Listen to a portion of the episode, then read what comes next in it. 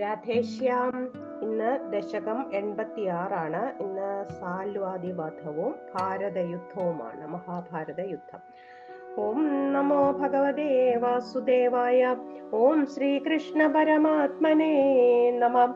ഓം. Salvo ഭൈഷ്മീ വിവാഹേ യദുബലവിജിത ചന്ദ്രചൂടാത് വിമാനം വിന്ദൻ സൗഭം സമായി വസതി കുരും ത്വത്പുരീം അഭ്യഭാക്ഷീത് പ്രദ്യുമ്നസ്തം നിരുന്ധൻ നിഖിലയ യദുഭ നിഖില യദുഭടൈർന്യഗ്രഹീദുഗ്രവീര്യം തസ്യാമാത്യം ദ്യുമന്തം വ്യജനിജ സമര സപ്തവിംശത്യഹാന്താം ഇത് സാൽവൻ എന്ന് പറയുന്ന ഒരു രാജാവിനെ കഥയാണ്. ഈ രാജാവ് രുക്മിണി സ്വയംവരത്തിൽ യാദവ സേനയുമായിട്ട് തോറ്റു പിന്മാറിയായിരുന്നു. അപ്പോൾ അദ്ദേഹം പറഞ്ഞു പോലും യാദവന്മാരെയൊക്കെ അദ്ദേഹം തോൽപ്പിക്കുമെന്ന്. അതിനു വേണ്ടിയിട്ട് ശ്രീ പരമേശ്വരനെ തപസ് ചെയ്ത് പ്രസാദിപ്പിച്ചിട്ട് ഒരു അപ്പോൾ ഒരു സൗഭം എന്നു പേര് പേരായിട്ടുള്ള ഒരു വിമാനമാണ് വരമായിട്ട് സമ്പാദിച്ചത്. അപ്പോൾ ഈ സാൽവൻ മായാ യുദ്ധത്തിൽ വലിയ നിപുണനായിരുന്നു. അപ്പോൾ ഭഗവാൻ ഇപ്പോൾ അവിടെ ഇല്ലല്ലോ. ഭഗവാൻ ഇപ്പോൾ ഹസ്തിനപുരിയിലാണെന്ന് നമ്മൾ നേരത്തെ കണ്ടല്ലോ. ആ സമയത്ത് അവിടെ ആ, കൃതവർമാവുമാണ് ദ്വാരക നോക്കാനുള്ളതെന്ന് നമ്മൾ കഴിഞ്ഞ ദശകത്തിൽ കണ്ടതായിരുന്നു. ആ അപ്പോഴാണ് ഈ സാൽവൻ യുദ്ധത്തിനായിട്ട് അവിടെ ചെല്ലുന്നത്. ഭൈഷ്മി വിവാഹേ ഭൈഷ്മി രുക്മിണിയാണ് ഭീഷ്മന്റെ ഭീഷ്മകന്റെ പുത്രി. ആ രുക്മിണി സ്വയംവരത്തിൽ വെച്ച് യദുബല വിജിത യാദവ സൈന്യത്താൽ തോൽപ്പിക്കപ്പെട്ട സസാല ആ സാൽവ രാജാവ് ചന്ദ്രചൂടാത് ശിവൻ ചന്ദ്രചൂടാത് ചന്ദ്രചൂടനെ ശിവനെ തപസ്സുകൊണ്ട് സന്തോഷിപ്പിച്ചിട്ട് സൗഭം വിമാനം വിന്ദൻ സൗഭം എന്നൊരു വിമാനം സമ്പാദിച്ചു. മായി ത്വയി കുരൂൻ വസതി ഈ ഭഗവാന് കുരുൻ വസതി അതായത് കുരുദേശത്തിൽ ഹസ്തിനപുരത്തിൽ താമസിക്കുന്ന സമയത്ത് ത്വത്പുരീം അഭ്യഭാംക്ഷിത് മായി ത്വയി പുരീം അഭ്യഭാംക്ഷിത് മായാവിയായിട്ട് വന്ന് ദ്വാരകയെ ത്വത്പുരീം അങ്ങയുടെ നഗരത്തെ അതായത് ദ്വാരകയെ ആക്രമിച്ചു. അപ്പോൾ പ്രദ്യുമ്നൻ നിഖില യദുഭടൈ തം നിരുന്ധൻ. പ്രദ്യുമ്നൻ യാദവ ഭടന്മാരും എല്ലാരും കൂടെ ചേർന്ന് അവനെ തടുത്തു നിർത്തി. തസ്യ അമാത്യം ഉഗ്രവീര്യം ദ്യുമന്തം ന്യഗ്രഹേത്. അവന്റെ മന്ത്രിയാണ് ഈ സാൽവന്റെ മന്ത്രിയാണ് അമാത്യനാണ് ദ്യുമന്തൻ എന്ന് പറയുന്ന ദ്യുമാൻ. ദ്യുമാൻ എന്ന് പറയുന്ന ആളിനെ അവൻ വലിയ പരാക്രമശാലിയായിരുന്നു ഉഗ്രവീര്യൻ ഉഗ്രവീരനായിരുന്നു. ആ അങ്ങനെയുള്ള അവന്റെ ആ സാൽവന്റെ മന്ത്രിയായ ദ്യുമാനെ വന്യഗ്രഹി വധിച്ചു. സമര സപ്തവിംശതി ഈ സപ്തവിംശതി എന്ന് പറയുന്ന ഇരുപത്തിയേഴ് ദിവസമാണ്. ഈ യുദ്ധം ഇരുപത്തിയേഴ് ദിവസത്തോളം നീണ്ടു നിന്നു എന്നാണ് പറയുന്നത്. അതായത് ഭഗവാന്റെ ഭഗവാൻ ഇല്ലല്ലോ അവിടെ. അപ്പോൾ ഭഗവാന്റെ അംശമാണ് പ്രദ്യുമ്നൻ. പ്രദ്യുമ്നൻ കൊച്ചുമകനല്ലേ. അപ്പോൾ ആ പ്രദ്യുമ്നൻ ഭഗവാ ഈ മന്ത്രിയെ കൊന്നു. ഇരുപത്തിയേഴ് ദിവസം ഈ യുദ്ധം നീണ്ടു നിന്നു. എന്നിട്ടും ആ സാൽവനെ കൊന്നില്ല. അപ്പോഴേക്കും പ്രദ്യുമ്നൻ ക്ഷീണിച്ചു എന്നൊക്കെ ഭാഗവതത്തിൽ പറയുന്നുണ്ട്. ആ തേരാളി കൂട്ടിക്കൊണ്ടു പോകും. പിന്നെ തിരിച്ച് കൊണ്ടുവരും. അപ്പോഴേക്കും ബലര ഭഗവാന് അവിടെ എന്തോ ഒരു ദുർനിമിത്തം കാണും. അപ്പോൾ ശ്രീകൃഷ്ണൻ ബലരാമനും കൂടി തിരിച്ചു വരികയാണ് ചെയ്യുന്നത്. അടുത്ത ശ്ലോകത്തിൽ അതാണ്. तावत्त्वं रामशाली त्वरितमुपगद खण्डितप्रायसैन्यं सौभेशं दम्यरुन्ध स च किल गदया शार्गम् अभ्रंशयत् ते। मायातादं व्यहिंसीदपि तव पुरद तत्त्वयापि क्षणार्थं न अज्ञायीत्याहुरेगे तदिदम् अवमदं व्यास एव न्यषेथि താവത്വം രാമശാലി ത്വരിതം ഉപഗത. അപ്പോഴേക്കും ഭഗവാൻ പെട്ടെന്ന് രാമനുമായി ബലരാമനുമായിട്ട് വന്നിട്ട് അവിടെ ദ്വാരകാപുരിയിൽ വന്നിട്ട് അപ്പോഴേക്ക് ഇവരുടെ യുദ്ധമൊക്കെ ഏകദേശം സൈന്യങ്ങളൊക്കെ നശിച്ചു. ഖണ്ഡിത പ്രായ സൈന്യം അവ സാൽവന്റെ സൈന്യമൊക്കെ മിക്കവാറും നഷ്ടപ്പെട്ടു. തം സൗഭേഷം ഞെരുന്ധ ആ സൗഭേഷൻ സൗഭേഷൻ എന്ന് പറഞ്ഞാൽ സൗഭം എന്ന വിമാനം കൈവശം ഉള്ള ആ സാൽവനുമായിട്ട് എതിരിട്ടു. സ ച ഗതയാ തേശാർഗം അഭ്ര- അഭ്രംശയത് അവന് അവന്റെ ഗത കൊണ്ട് ഭഗവാന്റെ വില്ലാണ് ശാർഗം എന്ന് പറയുന്ന ഭഗവാന്റെ വില്ലാണ്. ആ ഭഗവാന്റെ വില്ല് ആ, ചാപം അഭ്രംശയത് തെറിപ്പിച്ചു കളഞ്ഞല്ലോ.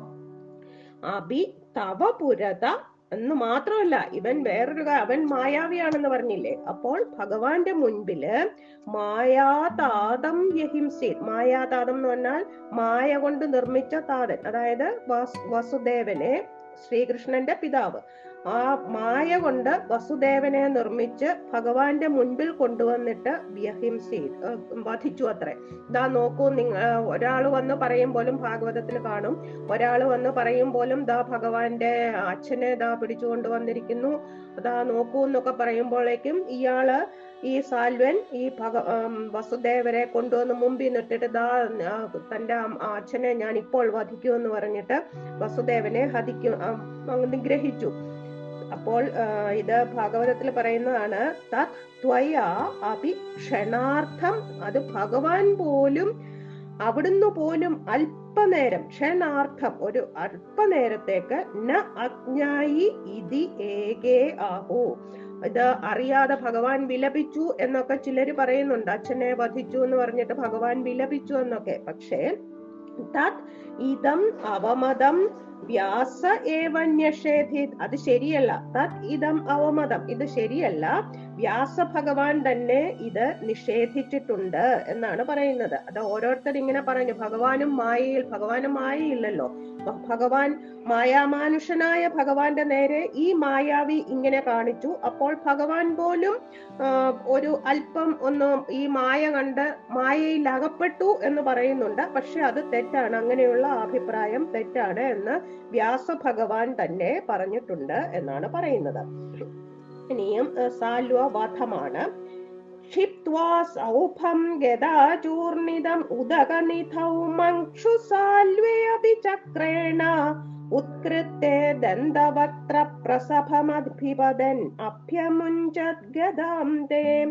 कौमोदक्या हदो असौ।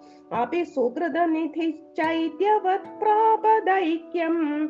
सर्वेषाम् एष पूर्वम् त्वयि धृतमनसां मोक्षणार्थो अवतारा। സൗഭം ഗതാചൂർണിതം ഉദകനിധൗ ക്ഷിത്വ അവന്റെ ആ സാൽവന്റെ സൗഭം എന്ന ആ വിമാനം ഭഗവാൻ തന്റെ ഗത കൊണ്ട് തല്ലി പൊടിച്ചു പുച്ചു ഗതാചൂർണിതം ഗത കൊണ്ട് തല്ലി പൊട്ടിച്ചിട്ട് പൊടിച്ചിട്ട് ഉദകനിധൗ ക്ഷിത്വ ഉദക സമുദ്രത്തിൽ സമുദ്രത്തിൽ അത് തള്ളി താഴെയിട്ടു ആ പൊടിച്ചു സമുദ്രത്തിൽ അങ്ങിട്ടു എന്നിട്ട് സാലുവെ ആ സ്വാലനെ അഭി ചക്രേണ മങ്ഷു ഉത്കൃത്തെ. ആ സാൽവനെ സുദർശന ചക്രം കൊണ്ട് കഴുത്തറുത്തു കൊന്നു. അപ്പോൾ പെട്ടെന്ന് അവിടെ ദന്തവക്ത്രൻ വന്നു. ദന്തവ നമ്മൾ നേരത്തെ കണ്ടാണ് ശിശുപാലൻ ദന്തവക്ത്രൻ ജയവിജയന്മാരുടെ ജന്മാന്തരമാണ്. ആ ദന്തവക്ത്രൻ പ്രസഭം അഭിപതൻ തേ ഗതാമഭ്യമുഞ്ചത് ആ ദന്തവക്ത്രൻ പെട്ടെന്ന് വന്നിട്ട് ചാടി വീണ് ഭഗവാനെ അവന്റെ ഗത കൊണ്ട് അടിച്ചു പോലും സുഹൃത അപ്പോൾ ഭഗവാനും തിരിച്ച് അവനെ ഗത കൊണ്ടടിച്ച് വധിക്കുകയാണ്. എന്നിട്ട് പറയുകയാണ് ഭട്ടതിരിപ്പാട് പറയാണ് സുഹൃതനിധി അവനും സുഹൃതനിധിയാണ്. സുഹൃതനിധി അസൗ അഭി കൗമോദക്യാഹത. ഭഗവാന്റെ ഗതയാണ് കൗമോദകി. കൗമോദകി എന്ന് പറയുന്ന ആ ഗത കൊണ്ട് സുഹൃതി പുണ്യനിധിയ പുണ്യനായ അവനും ഭഗവാനാൽ വധിക്കപ്പെട്ടു. എന്നിട്ട് ചൈത്യവത് ഐക്യം പ്രാപത്. ശിശുപാൽ ചൈത്യൻ ചൈത്യ നമ്മൾ ചേതി രാജാവ് ശിശുപാലൻ കഴിഞ്ഞ ദശകത്തിൽ കണ്ട് ആ ശിശുപാലനെ പോലെ അവനും ഭഗവാനിൽ ലയിച്ച് സായുജ്യം പ്രാപിച്ചു. അതാണ് കഴിഞ്ഞ ദശകത്തിൽ പറഞ്ഞതാണല്ലോ. മൂന്ന് ജയവിജയന്മാരുടെ മൂന്ന് ജന്മാന്തരങ്ങൾ. അതിൽ ശിശുപാലനും ദന്തവക്രനുമായിരുന്നു ഈ യുഗത്തിൽ ഉണ്ടായിരുന്നത്. അവരെ രണ്ടുപേരെയും ഭഗവാൻ അങ്ങനെ വധിച്ച് ഭഗവാനിൽ തന്നെ സായുജ്യവും കൊടുത്തു. ഏഷ അവതാര. അപ്പോൾ ഭട്ടതിരിപ്പാട് പറയുകയാണ് ഏഷ അവതാര ഈ കൃഷ്ണാവതാരം പൂർവം ത്വയി ഹൃദമനസാം സർവേഷാം മോക്ഷനാഥ പണ്ട് അങ്ങയിൽ മനസ്സുറപ്പിച്ചിരുന്ന ധൃതമനസ ഭഗവാനിൽ ത്വയി. പൂർവം പണ്ട് അങ്ങയിൽ മനസ്സുറപ്പിച്ചിരുന്ന ഈ സർവേഷാം ഇവർക്കെല്ലാം തന്നെ മോക്ഷണാർത്ഥ മോക്ഷം നൽകുന്നതിനായിട്ടാണല്ലോ ഭഗവാൻ കൃഷ്ണാവതാരം കൈക്കൊണ്ടിരിക്കുന്നത് എന്നാണ് ഭട്ടതിരിപ്പാട് പറയുന്നത്. അതായത് അനുകൂലമായിട്ടാണെങ്കിലും പ്രതികൂലമായിട്ടാണെങ്കിലും ഭഗവാനെ സദാ മനസ്സുകൊണ്ട് ഇവരെല്ലാം പ്രതികൂലമായിട്ടാണ് ചിന്തിച്ചുകൊണ്ടിരുന്നത്. എന്നിട്ടും മിത്രം എന്നുള്ള ഭേദമില്ലാതെ മോക്ഷം കൊടുത്തു എന്നാണ് അത് കൃഷ്ണാവതാരത്തിന്റെ മഹത്വമാണ്. ഇത് തുടർന്നുള്ള ദശകങ്ങളിലും അങ്ങനെ തന്നെ നമുക്ക് കാണാം കൃഷ്ണാവതാരത്തിന്റെ ആ മഹത്വത്തിനെ പറ്റി ഭട്ടതിരിപ്പാട് ധാരാളം പറയുന്നുണ്ട്. ഇനിയും ഭാരത മഹാഭാരത യുദ്ധത്തിനെ പറ്റിയാണ് അടുത്തത് പറയുന്നത്. അപ്പോൾ ഭഗവാൻ പാണ്ഡവരെ നമ്മൾ ഇടയ്ക്കുള്ള ദശകങ്ങളിലൊക്കെ കണ്ടല്ലോ. ആ ക്രൂരനെ കൊണ്ട് പോയി അന്വേഷിപ്പിക്കുന്നുണ്ട്. ഭഗവാൻ തന്നെ പോകുന്നുണ്ട്. അപ്പോൾ ഇനിയും ഭഗവാൻ എങ്ങനെയൊക്കെയാണ് ഈ പാണ്ഡവരെ കാത്തുകൊണ്ടിരുന്നത് എന്നുള്ള കഥയാണ്. ത്വയ്യായാതെ ജാതെ किल कुरु सदसिद्यूदके संयदाया क्रन्दन्त्यायाज्ञसेन्या सकरुणमकृथाश्चेलमालाम् अनन्ताम् अन्यान्तप्राप्त शर्वांशजमुनिचकित द्रौपदी चिन्तितोऽथ प्राप्त शाकान्नम् अश्नन् मुनिगणमकृथा तृप्तिमन्दं वनान्दे ഭഗവാൻ ആ ദ്വാരകയിലേക്ക് തിരിച്ചു പോയി എന്ന് പറഞ്ഞല്ലോ. അങ്ങനെ ഭഗവാൻ പോയതിന് ശേഷം അഥ ത്വയി ആയാതെ ഭഗവാൻ തിരിച്ചു പോയി കഴിഞ്ഞപ്പോൾ കുരു സദസ്സി ആ കൗരവ സഭയിൽ ജാതെ കില ദ്യൂതകെ കള്ളച്ചൂത് നടത്തിയ നമുക്കറിയാവുന്ന കാര്യമാണല്ലോ. ദുര്യോധനൻ പൗര പാണ്ഡവരെ വിളിക്കും. എന്നിട്ട് അവർ കള്ളച്ചൂത് നടത്തും. കള്ളച്ചൂത് നടത്തിയിട്ട് അവർ ധർമ്മപുത്രരെല്ലാം തോൽക്കും. തോൽക്കുമ്പോൾ ദ്രൗപതിയെ പോലും പണയം വെക്കുന്നു എന്നുള്ള ഒരു കഥയാണല്ലോ. അങ്ങനെ സംയതായ ക്രന്ദന്ത്യ അങ്ങനെ വലിച്ചിഴച്ച് ആ പാഞ്ചാലിയെ വലിച്ചിഴച്ച് അവിടെ കൊണ്ടുവന്നപ്പോൾ കൗരസഭയിൽ കൊണ്ടുവന്നപ്പോൾ അങ്ങനെ നിലവിളിക്കുന്ന ആ ഉടുവസ്ത്രം ദുശാസനൻ വന്നിട്ട് പാഞ്ചാലിയുടെ വസ്ത്രം ചേല എടുക്കുന്നുണ്ടല്ലോ. അത് അതിനാണ് ദ്രൗപദി നിലവിളിക്കുന്നത്. കൃഷ്ണനെ വിളിച്ചാണ് ദ്രൗപദി നിലവിളിക്കുന്നത്. യാജ്ഞസേന്യ ദ്രൗപദി പാഞ്ചാലി ചേലമാലാം ആ പാഞ്ചാലിയുടെ ഉടുവസ്ത്രം ത്വം സകരുണം അനന്താമകൃത ഭഗവാന്റെ കാരുണ്യം മൂലം അത് അവസാനിക്കാത്തതാക്കി തീർത്തു. അനന്തമായി ആ ചേല അനന്തമായിട്ട് നീണ്ടുപോയി എന്നുള്ള കഥ നമുക്കറിയാവുന്നതാണല്ലോ. അഥ പിന്നീട് അഥ വനാന്തേ പിന്നെ വനത്തിൽ വെച്ച് എന്നിട്ട് ഇവർ വനത്തിൽ പോവുകയാണല്ലോ. പന്ത്രണ്ട് വർഷം ഇവർ കാട്ടിൽ താമസിക്കണം ഒരു വർഷം അജ്ഞാതവാസം നടത്തണം എന്നൊക്കെയാണല്ലോ. അങ്ങനെ ഇവർ ഒരു പ്രാവശ്യം വനത്തിലായിരുന്നപ്പോൾ അന്നാന്ത പ്രാപ്ത സർവാംശജ മുനി അതായത് കാട്ടിൽ വെച്ച് പാഞ്ചാലിയുടെ പാഞ്ചാലിക്ക് അക്ഷയപാത്രം നൽകും സൂര്യദേവൻ. ആ അക്ഷയപാത്രത്തിൽ നിന്ന് പാഞ്ചാലി കഴിച്ചു കഴിഞ്ഞാൽ പിന്നെ അതിൽ നിന്ന് ഒന്നും ഉണ്ടാകുകയില്ല. അങ്ങനെ ദുർവാസാവ് മഹർഷിയെ ദുര്യോധനൻ അവിടെ ശിഷ്യരോടുകൂടി വിടുന്നുണ്ട്. പാഞ്ചാലിയുടെ അന്ന ആഹാരം കഴിഞ്ഞതിന് ശേഷം അപ്പോൾ പാഞ്ചാലി പെട്ടെന്ന് കൃഷ്ണനെ വിളിക്കും. ഈ ദുർവാസാവിന്റെ ശാപത്തിൽ നിന്ന് രക്ഷ നേടാനായിട്ട്. അതാണ് ഈ കഥ. അന്നാന്ത അന്നം അവസ പാഞ്ചാലിയുടെ ഊണ് കഴിഞ്ഞപ്പോൾ അക്ഷയപാത്രത്തിൽ പിന്നെ അന്നം ഒന്നുമില്ല അന്നം തീർന്നു. പ്രാപ്ത അന്നാന്ത അപ്പോൾ ആ അന്നം കഴിക്കാനായിട്ട് വന്ന പ്രാപ്ത ശർവാംശജ മുനി അത് ദുർവാസവാണ് ശർവാംശജ മുനി എന്ന് പറയുന്നത്. ചാക്കീത അങ്ങനെ ആ മുനിയെ പേടിച്ച് ആ ശാപം ഭയ ഭയന്നിട്ട് ദ്രൗപദി ചിന്തിത. അപ്പോൾ പെട്ടെന്ന് പാഞ്ചാലി കൃഷ്ണനെയാണ് വിചാരിക്കുന്നത്. അപ്പോൾ കൃഷ്ണൻ വന്നു പ്രാപ്ത കൃഷ്ണൻ പ്രത്യക്ഷനായിട്ട് എനിക്ക് വിശക്കുന്നു വല്ലതും തരൂ എന്ന് പറയുമല്ലോ. അപ്പോൾ ആ പാത്രം എടുത്തുകൊണ്ടുവരൂ എന്ന് പറയുമ്പോൾ പാത്രം എടുത്തുകൊണ്ടുവരുമ്പോൾ അതിന്റെ അറ്റത്ത് ഒരു ചീരയുടെ ഒരു നുള്ളുണ്ടായിരുന്നു. അപ്പോൾ ആ കഷ് ആ നുള്ളി ആ ചെറിയ കഷ്ണം ഭഗവാൻ എടുത്ത് കഴിച്ചു. അപ്പോൾ ഈ ദുർവാസാവിന് ശിഷ്യർക്കും എല്ലാം വയറ് നിറഞ്ഞ പോലായി. പിന്നെ അവർ വന്നില്ല എന്നൊക്കെയുള്ള കഥ അറിയാമല്ലോ. ശാകാന്നം ആ ചീരയുടെ അല്പം ആ ശകലം ചീര ആ പാത്രത്തിൽ ഉണ്ടായിരുന്നതാണ് ശാകാന്നം അല്പം അന്നം അതിലുണ്ടായിരുന്നത്. അശ്നൻ ഭക്ഷിച്ച് മുനിഗണം തൃപ്തിമന്ദം അകൃത ആ ശിഷ്യരെയും ഭഗ ദുർവാസാവ് മഹർഷിയെയും തൃപ്തിപ്പെടുത്തി എന്നാണ് പറയുന്നത്. ഭാരതയുദ്ധത്തിന്റെ അടിസ്ഥാന കാരണം എന്ന് പറയുന്ന പാഞ്ചാലിയായിരുന്നു. നമ്മൾ കഴിഞ്ഞ ദശകത്തിൽ കണ്ടതാണല്ലോ. അതുകൊണ്ട് പാഞ്ചാലിയെ ആ എല്ലാ ദുർഘട സന്ധികളിലും ഭഗവാൻ കരകയറ്റി എന്നാണ് പറയുന്നത്. അതിപ്പോൾ രാജധാനിയിലാണെങ്കിലും കാട്ടിലായാലും ഭഗവാൻ ഭക്തന്മാരുടെ കൂടെ ഉണ്ട് എന്നാണ് പറയ ബോധ്യപ്പെടുത്തുകയാണ്. ഇനിയും ഭഗവാന് അപ്പോഴേക്കും യുദ്ധമൊക്കെ തുടങ്ങാറായി. ഏകദേശം വനവാസമൊക്കെ കഴിഞ്ഞു. അപ്പൊ അവരുടെ അജ്ഞാതവാസവും കഴിഞ്ഞു. അത് കഴിഞ്ഞ് യുദ്ധമായി. യുദ്ധത്തിന് മുൻ യുദ്ധമെല്ലാം ആയപ്പോൾ ഭഗവാൻ ദൂത് പോകുന്നുണ്ട് പാണ്ഡവർക്ക് വേണ്ടിയിട്ട്. അതാണ് युद्धोद्योगे अथ मन्द्रे मिलति सदि वृद फल्गुनेन त्वम् एक कौरव्ये दत्तसैन्य करिपुरमगमो दूत्यकृत् पाण्डवार्थम् भीष्मद्रोणादिमान्ये ഭീഷ്മദ്രോണാദിമാന്യേ തവ ഖലു വചനെ ധികൃതേ കൗരവേണ വ്യാവൃണ്വൻ വിശ്വരൂപം മുനി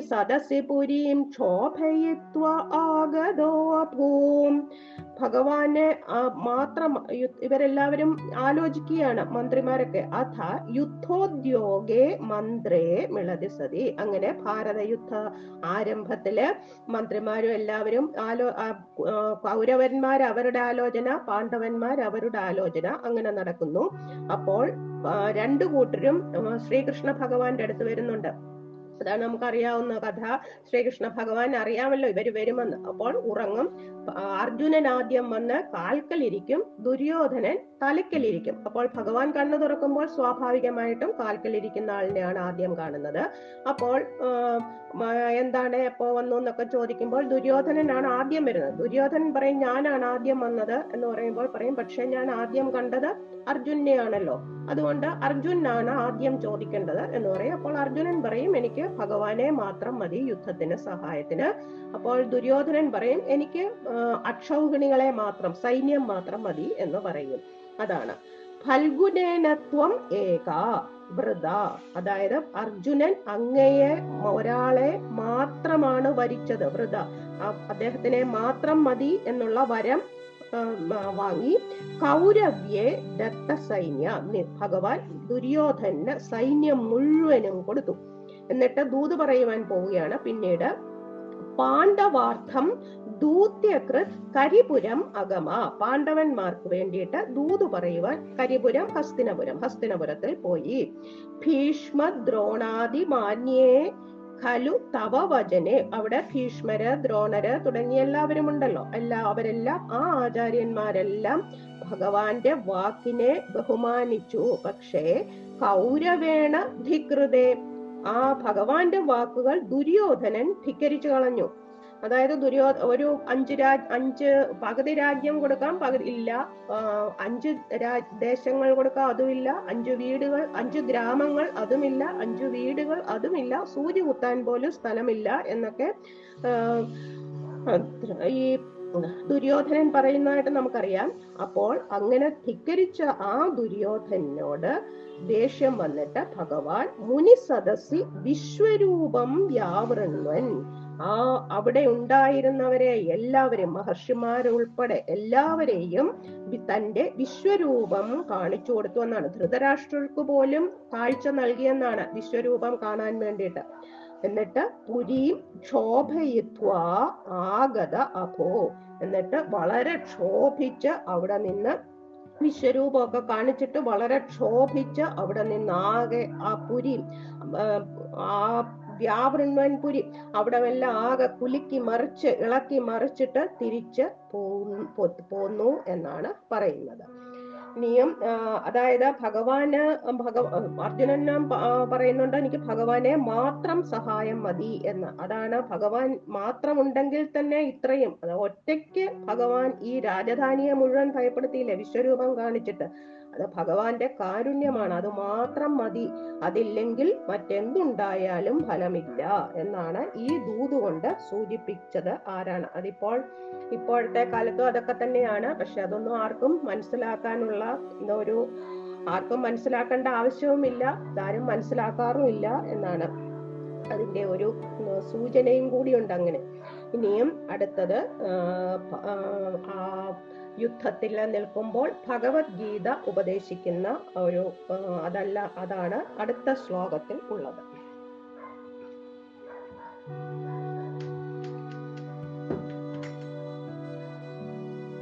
ജിഷ്ണോസ്ത്വം കൃഷ്ണ സൂത ഖലു സമരമുഖേ ബന്ധുഖാദേ ദയാലും खिन्नं तं वीक्ष्य वीरं किमिदमयि सखे नित्य एको अयमात्मा। को वध्य को अत्र हन्त तदिह वधभियं प्रोज्य मय्यर्पितात्मा धर्म्यं युद्धं जरेदि प्रकृतिम् अनयथा दर्शयन् विश्वरूपम्। सर्वत्र गोविन्द नाम सङ्कीर्तनं गोविन्द गोविन्द। ഭഗവത്ഗീത മുഴുവൻ ഈ ഇതിൽ രണ്ടു വരി ഒറ്റ വരി കൊണ്ട് രണ്ടു വരി എന്ന് തന്നെ പറയാനില്ല.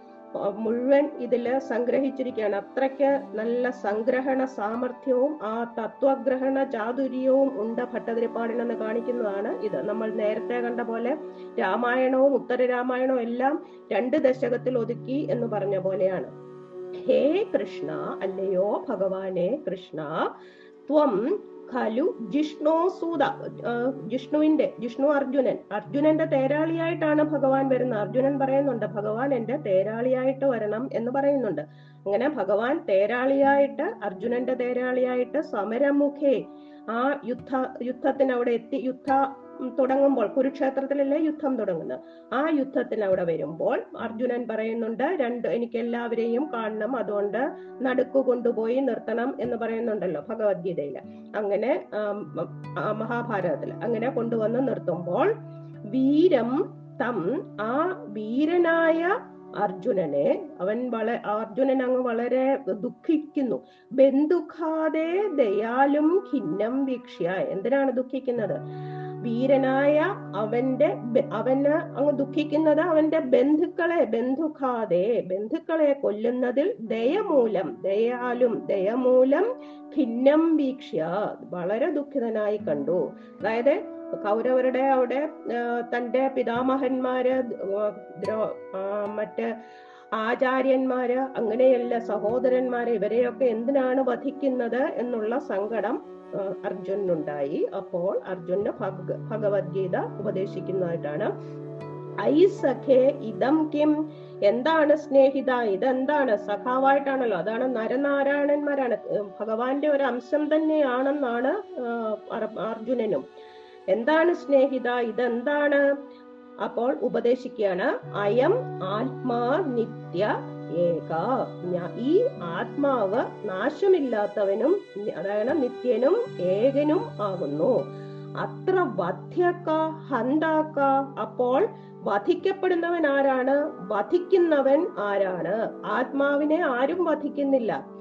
ആത്മാവ് നാശമില്ലാത്തവനും ഏകനുമാണ്. അപ്പോൾ വധിക്കപ്പെടുന്ന തനി വധിക്കപ്പെടുന്നവനും ഒന്നുമില്ല വധിക്കുന്നവനും ഒരു കുഴപ്പവും വരുന്നില്ല. ആത്മാവ് എപ്പോഴും ഉണ്ട് അനശ്വരനാണ്.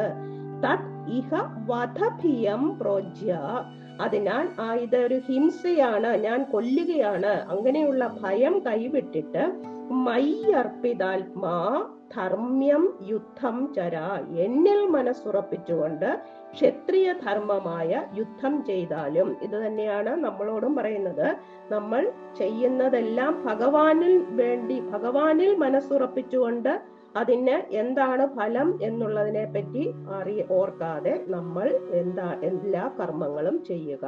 ഇതി ഉക്വാ വിശ്വരൂപം ദർശയൻ അങ്ങനെ ഉപദേശിച്ചിട്ട് അവസാനമാ അവസാനം വിശ്വരൂപവും കാണിച്ച് പ്രകൃതി അനയഥ സം വളരെ സമാധാനിപ്പിച്ച് മുൻപിലത്തെ പോലെ അതായത് യുദ്ധം ചെയ്യാനായിട്ട് അപ്പോഴേക്കും എത്രയും പറ എല്ലാം നമുക്ക് ഭഗവത്ഗീത ഏകദേശം എല്ലാവരും കേട്ടിട്ടുണ്ടായിരിക്കുമല്ലോ അത്. അപ്പോൾ അതിൽ ഇല്ല. അങ്ങനെയാണ് അങ്ങനെ അർജുനന് ഉപദേശമെല്ലാം കൊടുത്ത് സമാധാനിപ്പിച്ച് പഴയതുപോലെ ആക്കി എന്നാണ് പറയുന്നത്. അതാണ് എത്രയും നല്ല ഒരു ശ്ലോകമാണ്. ആ രണ്ട അയം ആത്മാ നിത്യ ഏക അത്ര വധ്യക ഹന്താക്ക തത് ഇഹ വധഭിയം പ്രോജ്യ മയ്യർപ്പിതാത്മാ ധർമ്മ്യം യുദ്ധം ചര എന്നാണ് ഭഗവാൻ പറയുന്നത്. ഇനിയും അടുത്ത ശ്ലോകത്തിൽ ഭക്തവാത്സല്യം കൊണ്ട് ഭഗവാൻ ഒരു പ്രതിജ്ഞാ ലംഘനം ചെയ്യുന്നു എന്നാണ്. അതായത് അത് ഇതിൽ അത് പറഞ്ഞിട്ടില്ല. എന്താണ് കഥയെന്ന് പറഞ്ഞിട്ടില്ല. പണ്ട് ഭീഷ്മരോട് ഇവർ പറയ ഞാൻ ആയുധം എടുക്കില്ല എന്ന് ഭഗവാൻ നേരത്തെ തന്നെ പറഞ്ഞിട്ടുണ്ടല്ലോ. അപ്പോൾ ഭീഷ്മര് പറയും പോലും ഞാൻ എടുപ്പിക്കും ആയുധം എന്ന് പറഞ്ഞിട്ടുണ്ട് പോലും. അപ്പോൾ ഭീഷ്മര് ഭക്ത ശിരോമണിയാണ് കൃഷ്ണന്റെ. ആ യുദ്ധസമയത്ത് ഭീഷ്മരങ്ങനെ ദിവസവും യുദ്ധം ചെയ്ത് യുദ്ധം ചെയ്ത് ധാരാളം ആൾക്കാരെ അങ്ങ് വധിക്കുകയാണ്. അപ്പോൾ അർജുനൻ ഒന്നും നോക്കിയിട്ട് പറ്റുന്നില്ല. അപ്പോൾ കൃഷ്ണൻ അങ്ങോട്ട് ദേഷ്യപ്പെട്ട് തന്റെ ചക്രം എടുത്തിട്ട് ഭീഷ്മരുടെ അടുത്തേക്ക് പോകുന്നുണ്ട്. അപ്പോൾ ഭീഷ്മർ തന്റെ അസ്ത്രം താഴെ വെച്ചിട്ട് ഭഗവാനെ താണു തൊഴുകയാണ് ചെയ്യുന്നത്. അതാ ആ പ്രതിജ്ഞ ലംഘിക്കുന്നത് ഈ ഭക്തശിരോമണിയായ ഭീഷ്മരുടെ ആ സത്യപ്രതിജ്ഞയ്ക്ക് വേണ്ടിയിട്ടാണെന്നുള്ള ഒരു ഒരു വ്യാഖ്യാനം ഇങ്ങനെ കാണുന്നുണ്ട്. നമുക്ക് നോക്കാം. भक्तोत्तम् से अथ भीष्मे तव धरणि भरक्षेपकृत्यैकशक्ते नित्यम् नित्यम् विभिन्दति अवनिभृत् अयुधम् प्राप्तसादे च पार्थे निःशस्त्र त्वप्रतिज्ञाम् विजहद् अरिवरम् धारयन् क्रोधशाली इव।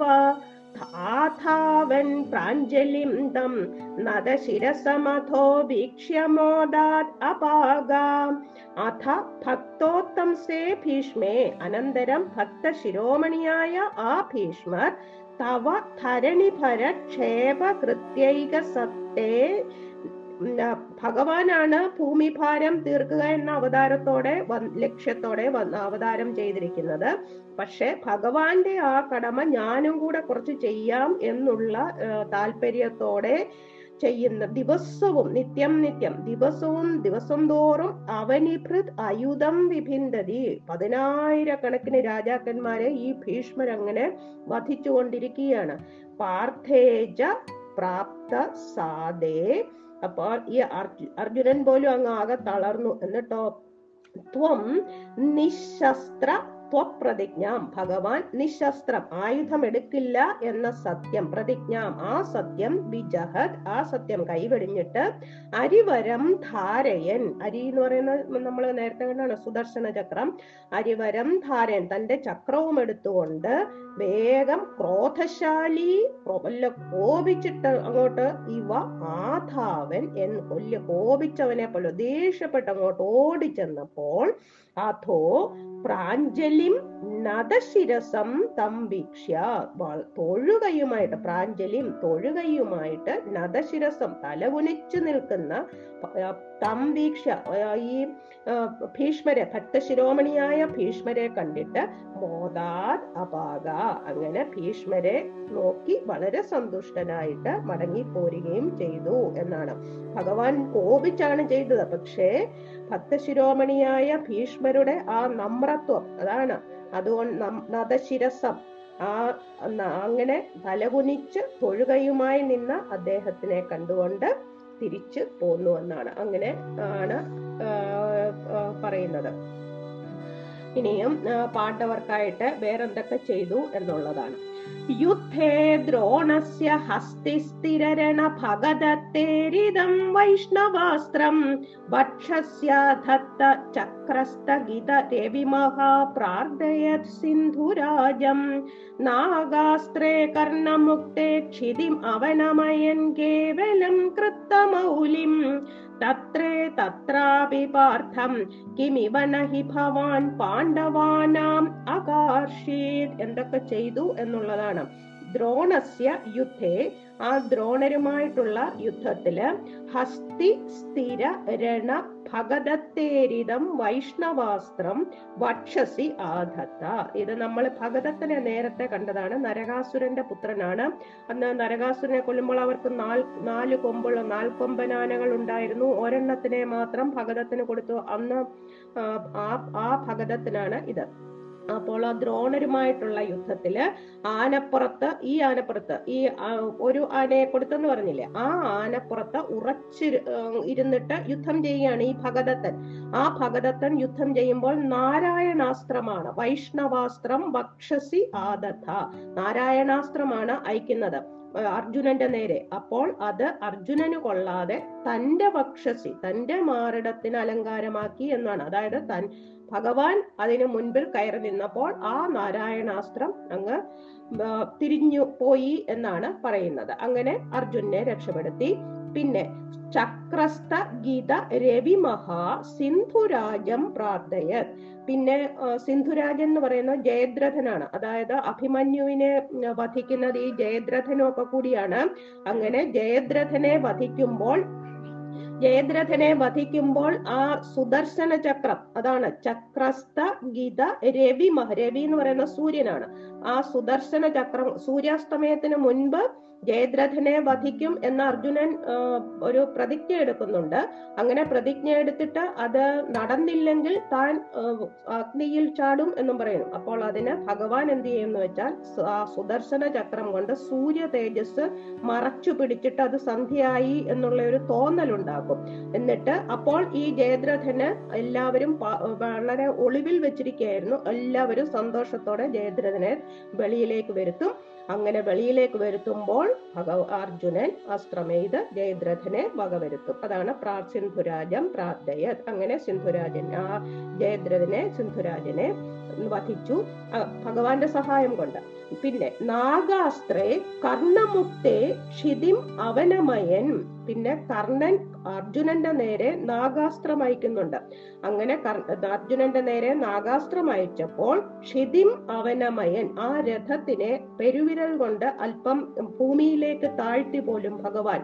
അതുകൊണ്ട് അഭി പാർത്ഥം കേവലം കൃത്തമൗല്യം തത്രേ. അതുകൊണ്ട് ഭഗവാൻ അർജുനന്റെ കിരീടം മാത്രം മുറിക്കപ്പെട്ടു. അർജുനൻ രക്ഷപ്പെട്ടു പക്ഷെ അർജുനന്റെ കിരീടം മുറിഞ്ഞുപോയി. അങ്ങനെ അർജുനനെ രക്ഷിച്ചു. ഭവാൻ പാണ്ഡവാനാം കിം ഇവന അകാർഷീത്. ഇങ്ങനെ ഭഗവാൻ പാണ്ഡവന്മാർക്ക് വേണ്ടിയിട്ട് ഭഗവാൻ അവരുടെ തേരാളി മാത്രമായിരുന്നു അർജുനന്റെ എന്നിട്ടും എന്തെല്ലാം ചെയ്തു എന്നാണ് പറയുന്നത്. അതായത് പാർത്ഥനെ രക്ഷിക്കാനായിട്ട് മഹാഭാരത യുദ്ധത്തിൽ ഭഗവാൻ നിർവഹിച്ചു കഴി ആ പ്രധാന കാര്യങ്ങളാണ് ഈ പറഞ്ഞിരിക്കുന്നത്. അത് കൃഷ്ണാർജുനന്മാർ നരനാരായണന്മാരാണെന്ന് ഉള്ള ഒരു വിശദമാക്കാനും വേണ്ടിയിട്ടും കൂടിയാണ് ഭട്ടതിരിപ്പാട് ഇങ്ങനെ പറഞ്ഞിരിക്കുന്നത്. ഭഗവാൻ സാരഥിയായിരുന്നില്ലെങ്കിൽ എന്ത് സംഭവിക്കുമായിരുന്നു എന്ന് നമ്മൾ ഇതൊക്കെ വായിക്കുമ്പോൾ നമുക്കും തോന്നും. അങ്ങനെ പാർത്ഥരക്ഷ എന്ന് പറയുന്നത് പാണ്ഡവ സംരക്ഷണം ആയിരുന്നു എന്നാണ് പറയുന്നത്. ഇനിയും അടുത്തത് ബലരാമൻ യുദ്ധസമയത്ത് ബലരാമൻ എന്ത് ചെയ്തു എന്നാണ് പറയുന്നത്. യുദ്ധാദൗ തീർത്ഥഗാമി സഖലു ഹലധരോ നൈമിഷ നൈമിഷക്ഷേത്രമൃച്ഛൻ അപ്രത്യുത്ഥായി സൂതക്ഷയകൃത് അഥ സുതം തത്പദേ കൽപ്പയിത്വാ. യജ്ഞഗ്നം ബല്വലം പർവണി പരിതളയൻ സ്നാത തീർത്ഥോരണാന്തേ സംപ്രാപ്തോ ഭീമ വീക്ഷയാത പുരീം ദേ. ഈ അനുജനായ കൃഷ്ണൻ പാണ്ഡവ പക്ഷപാതിയാണ് എതിരാളി ശിഷ്യനായ ദുര്യോധനുമാണ് അതുകൊണ്ട് ബലരാമൻ അങ്ങ് നിഷ്പക്ഷത പാലിച്ചു എന്നാണ് പറയുന്നത്. അതാ അതിൽ ഒരു ബല്ലുല വധവും ഒക്കെ വരുന്നുമുണ്ട് സ ഖലു ഹലധര അങ്ങനെ ഹലായുധനായ ആ ബലരാമൻ യുദ്ധാദൗ തീർത്ഥഗാമി യുദ്ധാരംഭത്തിൽ തീർത്ഥാടനത്തിന് പോയി. എന്നിട്ട് നൈമിഷ ക്ഷേത്രം റിച്ചൻ നൈമിഷ ക്ഷേത്രത്തിലെത്തിയപ്പോൾ അപ്രത്യുത്ഥായി സൂതക്ഷയകൃത് എഴുന്നേറ്റാദരിക്കാത്ത ഉത്ഥായി ഉത്ഥാനം ചെയ്യാത്ത എഴുന്നേറ്റാദരിക്കാത്ത ആ സൂതനെ വധിച്ചിട്ട് അഥ തത്പദേ സുതം കൽപ്പയിക്കുക അയാളുടെ സ്ഥാനത്ത് അയാളുടെ മകനെ പുരാണ പാരായണത്തിന് നിശ്ചയിച്ചിട്ട് പർവണി യജ്ഞം ബല്വലം പരിതളയൻ. പർവണി വാവുതോറും ആ മഹർഷിമാരുടെ യാഗം മുടക്കാൻ വരുന്ന ബല്വലനെ മുടിച്ചിട്ട് സ്നാത തീർത്ഥ തീർത്ഥങ്ങളിലെല്ലാം പോയി എല്ലാം സ്നാനം ചെയ്തിട്ട് രണാന്തേ സംപ്രാപ്ത ഭാരത യുദ്ധത്തിന്റെ അവസാനത്തിൽ വീണ്ടും കുരുക്ഷേത്രത്തിലെത്തി. അപ്പോൾ ഭീമ ദുര്യോധന രണം ഭീമനും ദുര്യോധനുമായിട്ടുള്ള ദ്വന്ദ്വയുദ്ധമാണ് അപ്പോൾ അതായിരുന്നു ഒടുവിലത്തേത് യുദ്ധം. ആ ദ്വന്ദ്വയുദ്ധം നടക്കുന്നിടത്തേക്കാണ് ഇദ്ദേഹം വന്നത്. അത് രണ്ടുപേരോടും പറഞ്ഞിട്ടും അവർ കേട്ടില്ല. അശമം അത് ശമിപ്പിക്കാനാവില്ലെന്ന് കണ്ട് വീക്ഷ്യ തേ പുരീം യാതാ ഭഗവാൻ ബലഭദ്രരാമൻ തിരിച്ച് ദ്വാരകയിലേക്ക് മടങ്ങിപ്പോയി എന്നാണ് പറയുന്നത്. ഇതിൽ നമ്മൾ രണ്ടു മൂന്ന് കഥകളുണ്ട്. നൈമിഷ ക്ഷേത്രം എന്ന് പറയുന്നത് നൈമിഷാരണ്യം എന്ന് പറയും. നൈമിഷാരണ്യം എന്ന് പറയുന്നത് നമ്മൾ ഭാഗവതം തുടങ്ങുമ്പോൾ തന്നെ കാണാം. ഇത് സൂതശൂനക സംവാദം എന്ന മറ്റാണ് തുടങ്ങുന്നത്. ആ ഭാഗവതം ആരംഭിക്കുന്നത് അങ്ങനെയാണ്. അതായത് സൂതൻ എന്നിവിടെ പറയുന്നത് തേരാളി എന്നുള്ള അർത്ഥത്തിലല്ല. സൂതൻ എന്ന് പറയുന്നത് നൈമിഷ നൈമിഷ ക്ഷേത്രത്തിൽ ഭഗവത് കഥകൾ പറയുന്ന ആളാണ്. അതായത് നൈമിഷം എന്ന് പറയുന്നത് ഉത്തർപ്രദേശിന്റെ തലസ്ഥാനമായ ലക്നൗ നഗരത്തിൽ നിന്നും അയോധ്യയിലേക്ക് പോകുന്ന വഴിക്ക് ഒരു നാലഞ്ചു മണിക്കൂർ ബസ്സിൽ യാത്ര ചെയ്താൽ ഇവിടെ എത്താം. ഈ കലിബാധ കൂടാതെ ഭഗവാനെ സേവിക്കാൻ യോഗ്യമായ സ്ഥലം ഏതാണെന്ന് മുനിമാര് ബ്രഹ്മാവിനോട് പ്രാർത്ഥിക്കുന്നുണ്ട്. അപ്പോൾ ബ്രഹ്മാവ് ഒരു സൂര്യ സങ്കാശം സൂര്യനെ പോലെയുള്ള ഒരു ചക്രം അതിന് നേമി എന്ന് പറയും. ആ ചക്രം മുനിമാർക്ക് നൽകി. എന്നിട്ട് പറഞ്ഞു ഈ ചക്രം ഉരുട്ടിക്കൊണ്ടു പോകുമ്പോൾ ഏത് സ്ഥലത്ത് ചെല്ലുമ്പോൾ അത് പൊട്ടിപ്പൊളിഞ്ഞു പോകുമോ ആ സ്ഥലമാണ് പുണ്യം. പുണ്യസ്ഥലം. അവിടെ നിങ്ങൾക്ക് ഭഗവാനെ കലിബാധ കൂടാതെ കലിയുഗത്തിലാണ് കലിബാധ കൂടാതെ ഭഗവാനെ സേവിക്കാനാണ് എന്ന് പറഞ്ഞു. അങ്ങനെ മുനിമാര് ആ ചക്രം ഉരുട്ടിക്കൊണ്ട് ഇങ്ങനെ പോകുമ്പോൾ ഒരു സ്ഥലത്ത് വരുമ്പോൾ ഈ ചക്രം അങ്ങ് പൊട്ടിപ്പൊളിഞ്ഞു പോയി. ആ സ്ഥലത്തിനാണ് നൈമിഷം എന്ന് പറയുന്നത്. നൈമിഷാരണ്യം അതായത് നേമി ചക്രം ശീർണമായ സ്ഥലം. അതാണ് നൈമിഷാരണ്യം. ഇവിടെ വിഷ്ണു നൈമിഷം എന്ന് പറയുന്ന വിഷ്ണു ക്ഷേത്രമുണ്ട്. വൈഷ്ണവരുടെ നൂറ്റിയെട്ട് ദിവ്യദേശങ്ങളിൽപ്പെട്ട ക്ഷേത്രങ്ങളിൽ ഒന്നാണിത് ഇത് ഈ അയോധ്യയിലേക്ക് പോകുന്ന ഉത്തർപ്രദേശിന്റെ തലസ്ഥാനമാണ് ലക്നൗ. ആ ലക്നൌവിൽ നിന്ന് അയോധ്യയിലേക്ക് പോകുന്ന വഴിക്കാണ്. ഇവിടെ വിഷ്ണു ക്ഷേത്രം കൂടാതെ അനേകം ക്ഷേത്രങ്ങളുണ്ട്. ഈ നേമി ചക്രം പൊട്ടിപ്പൊളിഞ്ഞ സ്ഥലത്ത് ഒരു കുളമുണ്ട്. ആ കുളം ഈ ചക്രം പോലെയാണ് ആ കുളം. അതിന്റെ നടു ഇപ്പോൾ അത് കുറച്ച് വിപുലമാക്കിയിട്ടുണ്ട്. ആ ഒരു ചെറിയ കിണർ പോലെ നമുക്ക് കിണറിനേക്കാളും കുറച്ചുകൂടെ വലുപ്പമുണ്ട്. അതൊരു വൃത്താകൃതിയിലാണ് അത്. അതിന് ചുറ്റിനും ഒരു വൃത്താകൃതിയിൽ കൂടി ഇപ്പോൾ ഉണ്ടാക്കിയിട്ടുണ്ട്. എന്നിട്ട് നമുക്ക് ഈ ഇതിനകത്ത് ഇതിനകത്ത് വെള്ളം ജലമാണ് ആ വെളിയിൽ കൂടി നമുക്ക് ഈ ജലത്തിൽ കൂടി നട നടന്ന് ക്ഷേത്ര ദർശനം നടത്താം. അവിടെ ചുറ്റിനും വള പലവിധ ദേവീദേവന്മാര് ഈ കുളത്തിന് ചുറ്റിനും പ്രതിഷ്ഠിച്ചിട്ടുണ്ട്. ഇവിടെ വ്യാസ മഹർഷിയും വ്യാസമഹർഷിയും ശുഖമഹർഷിയും മഹാഭാരത കഥകൾ പറഞ്ഞിരുന്ന സ്ഥലമാണ് ഈ നൈമിശാരണ്യം. ഒരു വ്യാസദേവ ക്ഷേത്രമുണ്ട്. പിന്നെ ഇവിടെ അറുപതിനായിരത്തിൽ പരം മഹർഷിമാർ താമസിച്ചിരുന്നു എന്ന് ആണ് പറയുന്നത്. ഈ സൂതന്മാർ എന്ന് പറയുന്ന ഈ പുരാണ കഥകൾ പറയുന്ന ഇവരുടെ പൈതൃക സ്ഥാനം കൂടിയാണിത്. ഇത് ഈ നേമി ചക്രം വന്ന് അവിടെ പൊട്ടിപ്പൊളിഞ്ഞിട്ട് അതങ്ങനെ ഭൂമിയിൽ ഇങ്ങനെ കറങ്ങി എന്നാണ് പറയുന്നത്. അങ്ങനെ കറങ്ങി അത് കുഴിഞ്ഞാണ് ഈ ജലം വരുന്നത്. അപ്പോൾ ശ്രീ ലളിതാ പരമേശ്വരി വരുമ്പോ വന്നു എന്നാണ് പറയുന്നത്. അങ്ങനെ അപ്പോഴാണ് അത് ജല ചക്രം കറങ്ങുന്നത് നിർത്തിയെന്നും പറയുന്നുണ്ട്. എന്നു- അവിടെ ഒരു ലളിതാ പരമേശ്വരി ക്ഷേത്രവുമുണ്ട്. വളരെ പഴയ ക്ഷേത്രങ്ങളാണ് ഇതെല്ലാം. നൂറ്റിയെട്ട് ശക്തിപീഠങ്ങളിൽ ഒന്നായിട്ടാണ് ഈ ലളിതാ പരമേശ്വരി ക്ഷേത്രവും പറയുന്നത്. അത് നല്ല ഒരു നല്ല ഒരു ഗ്രാമമാണ് അതിപ്പോഴും. അത് അങ്ങനെ വലിയ ഒരു ടൗൺ ഒന്നും അല്ല. നല്ല ഒരു ഗ്രാമമായിട്ടാണ് അത്. ആ വിഷ്ണുവിന്റെ ക്ഷേത്രമൊക്കെ വളരെ പഴക്കം ചെന്നതാണ്. നല്ല ഒരു അനുഭവമാണ് അവിടെ പോയാൽ ഈ ഇവിടെ ഈ രോമഹർഷണൻ എന്ന് പറഞ്ഞ സൂതനാണ് ആദ്യമായിട്ട് ഈ ഇതെല്ലാം പറഞ്ഞു കൊടുത്ത ഭഗവത് കഥകൾ പറയുന്നത്. ഈ ഇവർക്ക് സന്യാസിമാർക്ക് മഹർഷിമാർക്ക്. ഈ രോമഹർഷണൻ ബ്രഹ്മാവിൽ നിന്ന് നേരിട്ട് പുരാണേതിഹാസങ്ങൾ അഭ്യസിച്ച ആളാണെന്നാണ് പറയുന്നത്. അപ്പോൾ ഇവർ ഈ മഹർഷിമാരെല്ലാം ഇതിങ്ങനെ പറഞ്ഞു തരാൻ വേണ്ടിയിട്ട് ഈ നൈമിഷാരണ്യത്തിൽ ബലരാമൻ അവിടെ ചെല്ലുമ്പോൾ ഈ രോമഹർഷണൻ വ്യാസശിഷ്യനാണ്. അദ്ദേഹം ഇങ്ങനെ കഥകൾ പറഞ്ഞുകൊണ്ടിരിക്കുകയാണ്. അപ്പോൾ അദ്ദേഹത്തിന് വലിയൊരു വീരാസനത്തിൽ ഇരുന്നാണ് ഈ കഥ പറയുന്നത്. അപ്പോൾ അങ്ങനെ കഥ പറഞ്ഞുകൊണ്ടിരിക്കുമ്പോൾ ആര് വന്നാലും എഴുന്നേൽക്കുകയൊന്നും വേണ്ട എന്നൊക്കെയുള്ള ചില ഔപചാരികമായ ഇതൊക്കെയുണ്ട്. ഔപചാരികമായ ആദരവുകളൊന്നും കാണിക്കണ്ട എന്നുള്ള ഒരു ഒരു രീതിയുണ്ട്. അപ്പോൾ ബലരാമൻ വന്നപ്പോൾ മഹർഷിമാരും ബ്രാഹ്മണരും ഒക്കെ എഴുന്നേറ്റു. പക്ഷേ സൂതൻ എഴുന്നേറ്റില്ല. അത് അഹങ്കാരി ആയതുകൊണ്ടാണെന്ന് ഈ ബലഭദ്രന് തോന്നിയിട്ടാണ് ബലഭദ്രൻ കയ്യിലിരുന്ന ദർഭ കൊണ്ടാണ് ഈ സൂതനെ നിഗ്രഹിക്കുന്നത്. അപ്പോൾ മഹർഷിമാരെല്ലാം പറയും അത് ശരിയായില്ല. വേദവ്യാസ ശിഷ്യരിൽ പ്രമുഖനാണ്. സകല വേദാന്ത പുരാണങ്ങളെല്ലാം അറിയാവുന്നയാളാണ് അങ്ങ് എന്താണ് അങ്ങക്ക് ഈ മഹാത്മാവിന്റെ രഹസ്യം അറിയാൻ കഴിഞ്ഞില്ലേ? അതുകൊണ്ട് അങ്ങെന്താണ് അങ്ങനെ ചെയ്തത്? അദ്ദേഹം ശ്രീഹരിയുടെ കഥയല്ലേ പറഞ്ഞു തരുന്നത്. അതുകൊണ്ട് അതിന് മുടക്കവും വരാൻ പറ്റില്ല. അതുകൊണ്ട് അങ്ങ് ഇതിന് എന്തെങ്കിലും പ്രായശ്ചിത്വവും ചെയ്യണം എന്ന് പറയുന്നുണ്ട്. അങ്ങനെ പുത്രനായ ഉഗ്രസ്രവസിനെ അതിനു വേണ്ടിയിട്ട് ഏർപ്പെടുത്തുകയാണ്. മറക്കാത്ത ഓർമ്മ മറക്കാത്ത ഓർമ്മശക്തിയാണ് ഈ ഉഗ്രസ്രവസിനുള്ളത്. അങ്ങനെ ഈ ഉഗ്രസ്രവസാണ് അവിടെ പിന്നീട് കഥ പറയാനായിട്ട് പുരാണ കഥ പറയുന്നത്. അപ്പോൾ ഈ സന്യാസിമാര് പറയും ഒരു ഇല്വലൻ എന്ന് പറഞ്ഞിട്ട് ഒരു ദാനവനുണ്ട്. അയാളുടെ പുത്രനാണ് ബല്വലൻ എന്ന് പറയുന്നത്. അവന് യാഗങ്ങളൊക്കെ മുടക്കുന്നു ഋഷിമാരെയൊക്കെ ദ്രോഹിക്കുന്നു. അതുകൊണ്ട് അവരെ വധിക്കണം. അതിനുശേഷം പന്ത്രണ്ട് മാസം ഭാരതം ചുറ്റി തീർത്ഥസ്നാനം ചെയ്യണം എന്ന് പറയും. അപ്പോൾ ഇവൻ ഈ വാവ് തോറുമാണ് വരുന്നത്. അങ്ങനെ അടുത്ത വാവ് നാളിൽ ഇയാൾ ഈ അസുരൻ വരും. അപ്പോൾ ബലരാമൻ തന്റെ അഹലായുധം കൊണ്ട് അവനെ വലിച്ചു താഴെയിട്ടിട്ട് മുസലം കൊണ്ട് അടിച്ചവനെ വധിക്കും. എന്നിട്ട് രാമൻ പിന്നീട് ബലരാമൻ പിന്നീട് തീർത്ഥങ്ങളിൽ പോവുകയാണ്.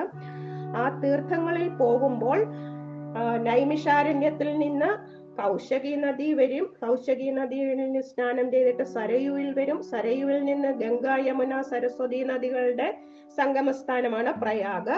അങ്ങനെ പ്രയാഗിൽ വരും. അത് കഴിഞ്ഞ് ഗോമതി നദി പിന്നെ വിഭാസ ഗണ്ഡകി എന്ന് പറയുന്ന ഗന്ധകി എന്ന് പറയുന്ന സ്ഥലത്ത് ചെല്ലും. അവിടെ നിന്ന് വിപാസ നദി പിന്നെ ഷോണ നദി അത് ബീഹാറിലാണ്.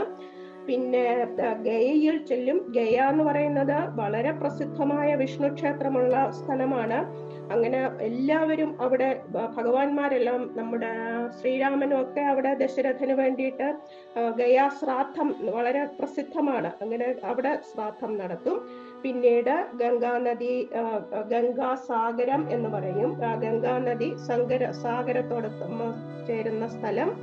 അവിടെ പ്രയാഗയിൽ നടക്കുന്ന സംഗമം പോലെ ഇവിടെ എല്ലാ വർഷവും ജനുവരി മാസത്തിൽ സന്യാസിമാരുടെയും ധാർമ്മികന്മാരുടെയും ഒക്കെ മഹാസമ്മേളനം നടക്കാറുണ്ട്. ഇന്നും നടക്കാറുണ്ട്. പിന്നെ മാഹേന്ദ്ര പർവതത്തിൽ പോയിട്ട് നമ്മൾ കണ്ടതാണ് പരശുരാമൻ അവിടെ തപസ് ചെയ്യുന്നു അങ്ങനെ പരശുരാമനെ ദർശിക്കും. അത് കഴിഞ്ഞ് ദക്ഷിണ ദിക്കിലേക്ക് വരുമ്പോഴും ദക്ഷിണ ഭാരതത്തിലേക്ക്. അങ്ങനെ ഗോദാവരിയിൽ വരും. പിന്നെ വേന പമ്പ ഭീമരഥി അങ്ങനെ വരും. ഭീമരഥിയുടെ തീരത്താണ് സുബ്രഹ്മണ്യ സ്വാമി ഉള്ളത് അങ്ങനെ തിരുച്ചെന്തൂരാണെന്ന് തോന്നുന്നു. പിന്നെ അത് കഴിഞ്ഞ് മഹാരാഷ്ട്രയിലെ ശൈലം ശിവശൈലം അവിടെ പോകും.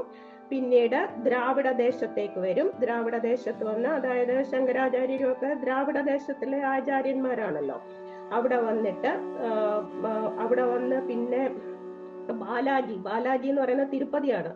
തിരുപ്പതിയിൽ വരുന്നുണ്ട്. പിന്നെ വിഷ്ണുകാഞ്ചി പിന്നെ കാവേരി തീരത്താണ്. പിന്നീട് രംഗനാഥൻ ശ്രീരംഗനാഥൻ അവിടെ വന്നതായിട്ട് പറയുന്നുണ്ട്.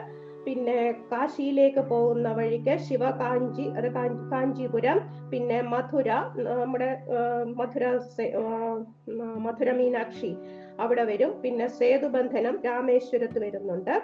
അത് കഴിഞ്ഞിട്ട് പിന്നീട് കൃതമാല താമ്രപർണി അത് തിരുനെൽവേലിയാണ്. കൃതമാല താമ്രപർണി എന്ന് പറയുന്നത് തിരുനെൽവേലിയിലുള്ള നദിയാണ് കൃതമാ ഇതെല്ലാം വീണ്ടും വരുന്നുണ്ട് നമുക്ക്. കൃതമാല താമ്രപർണി എന്നീ നദികളിൽ സ്നാനം ചെയ്യും. പിന്നീട് മലയപർവതം. മലയപർവതം എന്ന് പറയുന്ന മഹാമുനി വാസ വാസൻ അഗസ്ത്യന്റെ ക്ഷമിക്കുക അഗസ്ത്യന്റെ വാസസ്ഥാനം. അഗസ്ത്യർ നമുക്ക് അറിയാവുന്നതാണ് അഗസ്ത്യ കൂടം നമ്മൾ പറയുന്നത്. അതാണ് മലയപർവതം. അവിടെ വന്നിട്ട് അഗസ്ത്യരെ കാണുന്നുണ്ട്. പിന്നീട് കന്യാകുമാരി കന്യാകുമാരി ദേവിയുടെ അടുത്ത് വരുന്നുണ്ട്. പിന്നെ ഫൽഗുന തീർത്ഥം. ഫൽഗുന തീർത്ഥത്തിൽ വിഷ്ണുവിന്റെ അനന്ത രൂപത്തിലുള്ള ഒരു അവതാരം അവിടെ ഉണ്ടെന്നാണ്. പിൻ അത് ശ്രീപത്മനാഭനാണോ എന്നറിയില്ല. പിന്നെ പിന്നീട് കേരളത്തിൽ ഗോകർണ തീർത്ഥത്തിൽ വരുന്നുണ്ട്. പിന്നെ പൂർണമായും വെള്ളത്താൽ ചുറ്റപ്പെട്ട ഒരു ക്ഷേത്രമുണ്ട്. അത് ആര്യാദേവി ക്ഷേത്രം എന്നാണ്. പറയ കാണുന്നത്. പിന്നെ ശൂർപാരകം പിന്നെ താപി പയോഷ്ണി നിർവിന്ധ്യ പിന്നെ ദണ്ഡകാരണ്യം പോകുന്നുണ്ട്. ഭഗവാൻ ശ്രീരാമചന്ദ്രൻ താമസിച്ച സ്ഥലം പിന്നെ നർമ്മദാ നദി പിന്നെ മധ്യഭാരതത്തിലെ ഏറ്റവും വലിയ നദിയാണ് നർമ്മദാ നദി. ഇതിന്റെ അടുത്താണ് മാഹിഷ്മതിപുരി അങ്ങനെ അവിടെയെല്ലാം ചെന്നിട്ട് അദ്ദേഹം തിരിച്ച് പ്രഭാസ തീർത്ഥത്തിൽ ചെന്നു. പ്രഭാസ തീർത്ഥത്തിൽ ചെന്നിട്ട് പിന്നീട് ഇവരുടെ കുരുക്ഷേത്രത്തിൽ ചെല്ലുമ്പോൾ ഇവരുടെ ഈ യുദ്ധം ദ്വന്ദ്യുദ്ധം നിഷ്ഫലം ആണെന്ന് കണ്ടിട്ട് ഉപദേശം നിഷ്ഫലമായതുകൊണ്ട് തിരിച്ച് പോയി ദ്വാരകയിലേക്ക് പോയി എന്നാണ്. ഇത് കുറച്ച് കൂടുതൽ പറയാനുള്ളത് കൊണ്ടായിരുന്നു അത് പോയത്. ഇനിയും അടുത്തത് അശ്വത്ഥാമാവിന്റെ ബ്രഹ്മാസ്ത്രത്തിൽ നിന്ന് ഉത്തരാഗർഭത്തെ ഭഗവാൻ രക്ഷിച്ച കഥയാണ്. സംസുപ്ത ദ്രൗപദേയ ക്ഷപണഹദധിയം ദ്രൗണിമേത്യത്വദുഃഖ്യ തന്മുക്തം ബ്രാഹ്മമസ്ത്രം സമഹൃത വിജയോ മൗലിരത്നം ച ജഹ്രേ ഉച്ഛിത്യൈ പാണ്ഡവാനാം പുനരഭിജ വിശതി ഉത്തരാഗർഭം അസ്ത്രേ. രക്ഷൻ അങ്കുഷ്ടമാത്ര കില ജഠരമഗ ചക്രപാണിർവിഭോത്വം ഈ ഭാരതയുദ്ധം അവസാനിക്കുന്ന ദിവസം രാത്രിയിൽ പക പോക്കാനായിട്ട് അശ്വത്ഥാമാവ് ഉറങ്ങിക്കിടക്കുന്ന പാഞ്ചാലി പുത്രന്മാരെ നിഗ്രഹിച്ചു ഇവർ പാണ്ഡവരാണെന്ന് വെച്ചാണ് നിഗ്രഹിച്ചത് പക്ഷെ അത് പുത്രന്മാരായിരുന്നു. ഈ കടുങ്കൈ ചെയ്തവനെ പിടിച്ചു ബന്ധിച്ചു. ഇവർ പാണ്ഡവന്മാരെ പിടിച്ചു ബന്ധിച്ചു. പക്ഷെ അപ്പോഴേക്കും ബ്രഹ്മാസ്ത്രം അയക്കും. ആ ബ്രഹ്മാസ്ത്രം അയക്കുമ്പോൾ ഈ അശ്വത്ഥമാവ് ബ്രഹ്മാസ്ത്രം അയക്കുമ്പോൾ അത് തടുക്കാനായിട്ട് അർജുനനും ബ്രഹ്മാസ്ത്രം ഉപയോഗിക്കണം പക്ഷേ രണ്ട് അസ്ത്രങ്ങളും കൊണ്ട് കൂട്ടിമുട്ടിയാൽ പിന്നെ ലോകം അവസാനിക്കുകയാണ്. അതുകൊണ്ട് ബ്രഹ്മാവ് ആവശ്യപ്പെട്ടതനുസരിച്ച് അശ്വത്ഥാമന് ഈ അസ്ത്രം തിരിച്ചെടുക്കാൻ അറിയില്ല. പക്ഷെ അർജുനൻ ഭഗവാന്റെ വാക്കുകൊണ്ട് തന്റെ അസ്ത്രങ്ങൾ തന്റെ അസ്ത്രം ഉപസംഹരിച്ചു. പക്ഷേ ഈ അശ്വത്ഥാമാവിന്റെ അസ്ത്രത്തിനെ ഉപസംഹരിച്ചെങ്കിലും ആ അസ്ത്രം ഉത്തരാഗർഭത്തിലേക്കാണ് വിട്ടത്. ഈ ഉത്തര എന്ന് പറഞ്ഞ അഭിമന്യുവിന്റെ പത്നിയാണ്. ഉത്തരയുടെ ഗർഭത്തിൽ ഗർഭസ്ഥ ശിശുവിനെ നശിപ്പിക്കാൻ വേണ്ടിയിട്ട് ആ ബ്രഹ്മാസ്ത്രം ഈ അശ്വത്ഥാമാവ് അതായിരുന്നു ലക്ഷ്യം. പക്ഷേ പാണ്ഡവ വംശം നിലനിർത്തുവാൻ വേണ്ടിയിട്ട് അപ്പോൾ ഭഗവാൻ സുദർശന ചക്രവുമായിട്ട് വെറും ഒരു വിരൽ തന്റെ പെരുവിരലിന്റെ വിലപ്പ വലിപ്പത്തിൽ ഈ ഉത്തരാ ഗർഭത്തിൽ ഗർഭത്തിൽ പ്രവേശിച്ച് കുഞ്ഞിനെ രക്ഷപ്പെടുത്തി എന്നാണ് പറയുന്നത്. ഈ അശ്വത്ഥാമാവിന്റെ നെറ്റിയിൽ ശിരോരത്നമുണ്ട്. മര അശ്വത്ഥാമാവ് മരണമില്ലാത്ത ആളാണ് ചിരഞ്ജീവിയാണ്. പക്ഷെ ആ ശിരോരത്നം കുത്തിപ്പറിച്ചെടുത്ത് വിട്ടയക്കുകയാണ് ചെയ്യുന്നത്. അത്രയുമാണ് ഈ ഒറ്റ ശ്ലോകത്തിലുള്ളത്.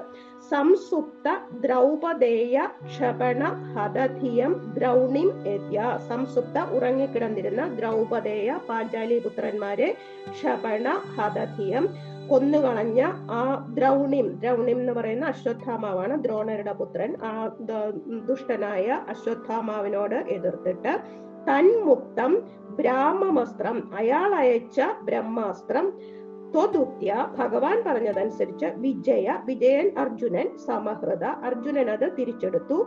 മൗലിരത്നം ജഹ്രേജ. അയാളുടെ ഈ അശ്വത്ഥാമാവിന്റെ ശിരോരത്നവും പറിച്ചെടുത്തു. പക്ഷെ എന്നിട്ടും പുനരപിച്ച പിന്നെയും എന്നിട്ടും പിന്നെയും പാണ്ഡവാനാം ഉച്ചിത്യൈ അസ്ത്രേ പാണ്ഡവന്മാരുടെ വംശനാശത്തിനായിട്ട് ഈ അസ്ത്രം ഉത്തരാഗർഭം വിശദി ഉത്തരാഗർഭത്തിൽ പ്രവേശിച്ചപ്പോൾ ഹേ വിഭോ അല്ലയോ സർവവ്യാപിയായ ഭഗവാനെ ത്വം അങ്ങ് അങ്കുഷ്ടമാത്ര ചക്രപാണി പെരുവിരലിന്റെ വലിപ്പത്തിൽ ആ ചക്രം ഭഗവാന്റെ സുദർശന ചക്രവും കൊണ്ട് രക്ഷൻ ജഠരം അഗാ കില രക്ഷയ്ക്കായി ഉത്തരയുടെ വയറ്റിൽ പ്രവേശിച്ചുവല്ലോ എന്നാണ് പറയുന്നത്. അങ്ങനെ ഭക്ത ഭഗവാന്റെ ആ ഭക്തവാത്സല്യമാണ് ഇത് കാണിക്കുന്നത്. ഇനിയും ഈ ഭാരതകഥയെല്ലാം ഉപസംഹരിക്കുന്നതായിട്ടാണ് ഈ ഇത്രയും അല്പം കൂടി പോയി പറഞ്ഞു പറഞ്ഞു വന്നപ്പോൾ. ധർമ്മൗഖം ധർമ്മസൂനോരഭിദഖിലം ഛന്ദമൃത്യു ഭീഷ്മ ത്വാം പശ്യൻ ഭക്തിഭൂംനൈവ ഹി സപതിയയൗ നിഷ്കള ബ്രഹ്മഭൂയം സംയാജ്യാത് അശ്വമേധൈ ത്രിഭിരതിമഹിതൈ ധർമ്മജം പൂർണകാമം സംപ്രാപ്തോ ദ്വാരകാം ത്വം പവനപുരപദേ പാഹി മാം സർവരോഗാത് ഛന്ദമൃത്യു ഛന്ദമൃത്യു എന്ന് പറയുന്നത് ഈ ഭീഷ്മരെയാണ് സ്വച്ഛന്ത മൃത്യുവാണ് ഭീഷ്മർക്ക്. അതായത് നിത്യ ബ്രഹ്മചാരി ആയിരിക്കാവുന്ന ഭീഷ്മര് പ്രതിജ്ഞ ചെയ്തു അതാണ് ഭീഷ്മ പ്രതിജ്ഞ അപ്പോൾ അച്ഛനായ ശന്തനു പറഞ്ഞിട്ടുണ്ട് സ്വഞ്ച സ്വച്ഛന്ത മൃത്യു താൻ ഇച്ഛിക്കുമ്പോൾ മാത്രമേ തനിക്ക് മരണം ലഭിക്കുകയുള്ളൂ എന്നുള്ള ഒരു അനുഗ്രഹമുണ്ട്. അങ്ങനെ സ്വച്ഛന്ത മൃത്യുവായ സ ഭീഷ്മ ആ ഭീഷ്മർ ഭീഷ്മർ ശരശയ്യയിൽ കിടക്കുകയാണല്ലോ. ധർമ്മസൂനോ അഖിലം ധർമ്മൗഖം അഭിത ധർമ്മസൂനു ധർമ്മപുത്രർ അഖിലം ധർമ്മൗഖം. എല്ലാ ധർമ്മങ്ങളെ പറ്റിയുള്ള എല്ലാ ഉപ എല്ലാം ഉപദേശിച്ചു. അഭിതത് ഉപദേശിച്ചു കൊടുത്ത ശേഷം അന്ന് ഭീഷ്മര് ശരശയ്യയിൽ കിടക്കുമ്പോഴാണ് ധർമ്മപുത്രർക്ക് ധർമ്മങ്ങളെ പറ്റി ഉപദേശിച്ചു കൊടുക്കുന്നത്. അതിനുശേഷം ത്വാം പശ്യൻ അങ്ങയെ നേരിൽ കണ്ടുകൊണ്ട് ഭക്തിഭൂംന ഏവഹി ഭഗവാന്റെ ആ ഭഗവാനിൽ വളരെ ഭക്തിയുള്ളവനാണ് നേരത്തെ പറഞ്ഞിട്ടുണ്ടല്ലോ. അങ്ങനെ ഭക്തി ഭക്തിയുടെ ആധിക്യം കൊണ്ട് തന്നെ ഏവഹി സപതി നിഷ്കള ബ്രഹ്മഭൂയം യയോ. ആ ബ്രഹ്മഭാവത്തെ പെട്ടെന്ന് തന്നെ പ്രാപിച്ചു. അതായത് സായുജ്യം പ്രാപിച്ചു എന്നാണ്. അഥ പൂർണകാമം അനന്തരം ആ എല്ലാ യുദ്ധം എല്ലാം കഴിഞ്ഞ് എല്ലാം ധർമ്മര ധർമ്മജം യുധിഷ്ഠിരൻ അങ്ങനെ യുധിഷ്ഠിരൻ രാജാവായി. അതിമഹിതൈ ത്രിഭി അശ്വമേധൈ സംയാജ്യ. ത്രിഭി എന്ന് പറഞ്ഞാൽ മൂന്ന്. അതിമഹിതൈ അത്യധികം ശ്രേഷ്ഠങ്ങളായ മൂന്ന് അശ്വമേധ യാഗങ്ങളെ ചെയ്യിച്ച് സംയാജ്യ വളരെ സന്തുഷ്ടനാക്കി.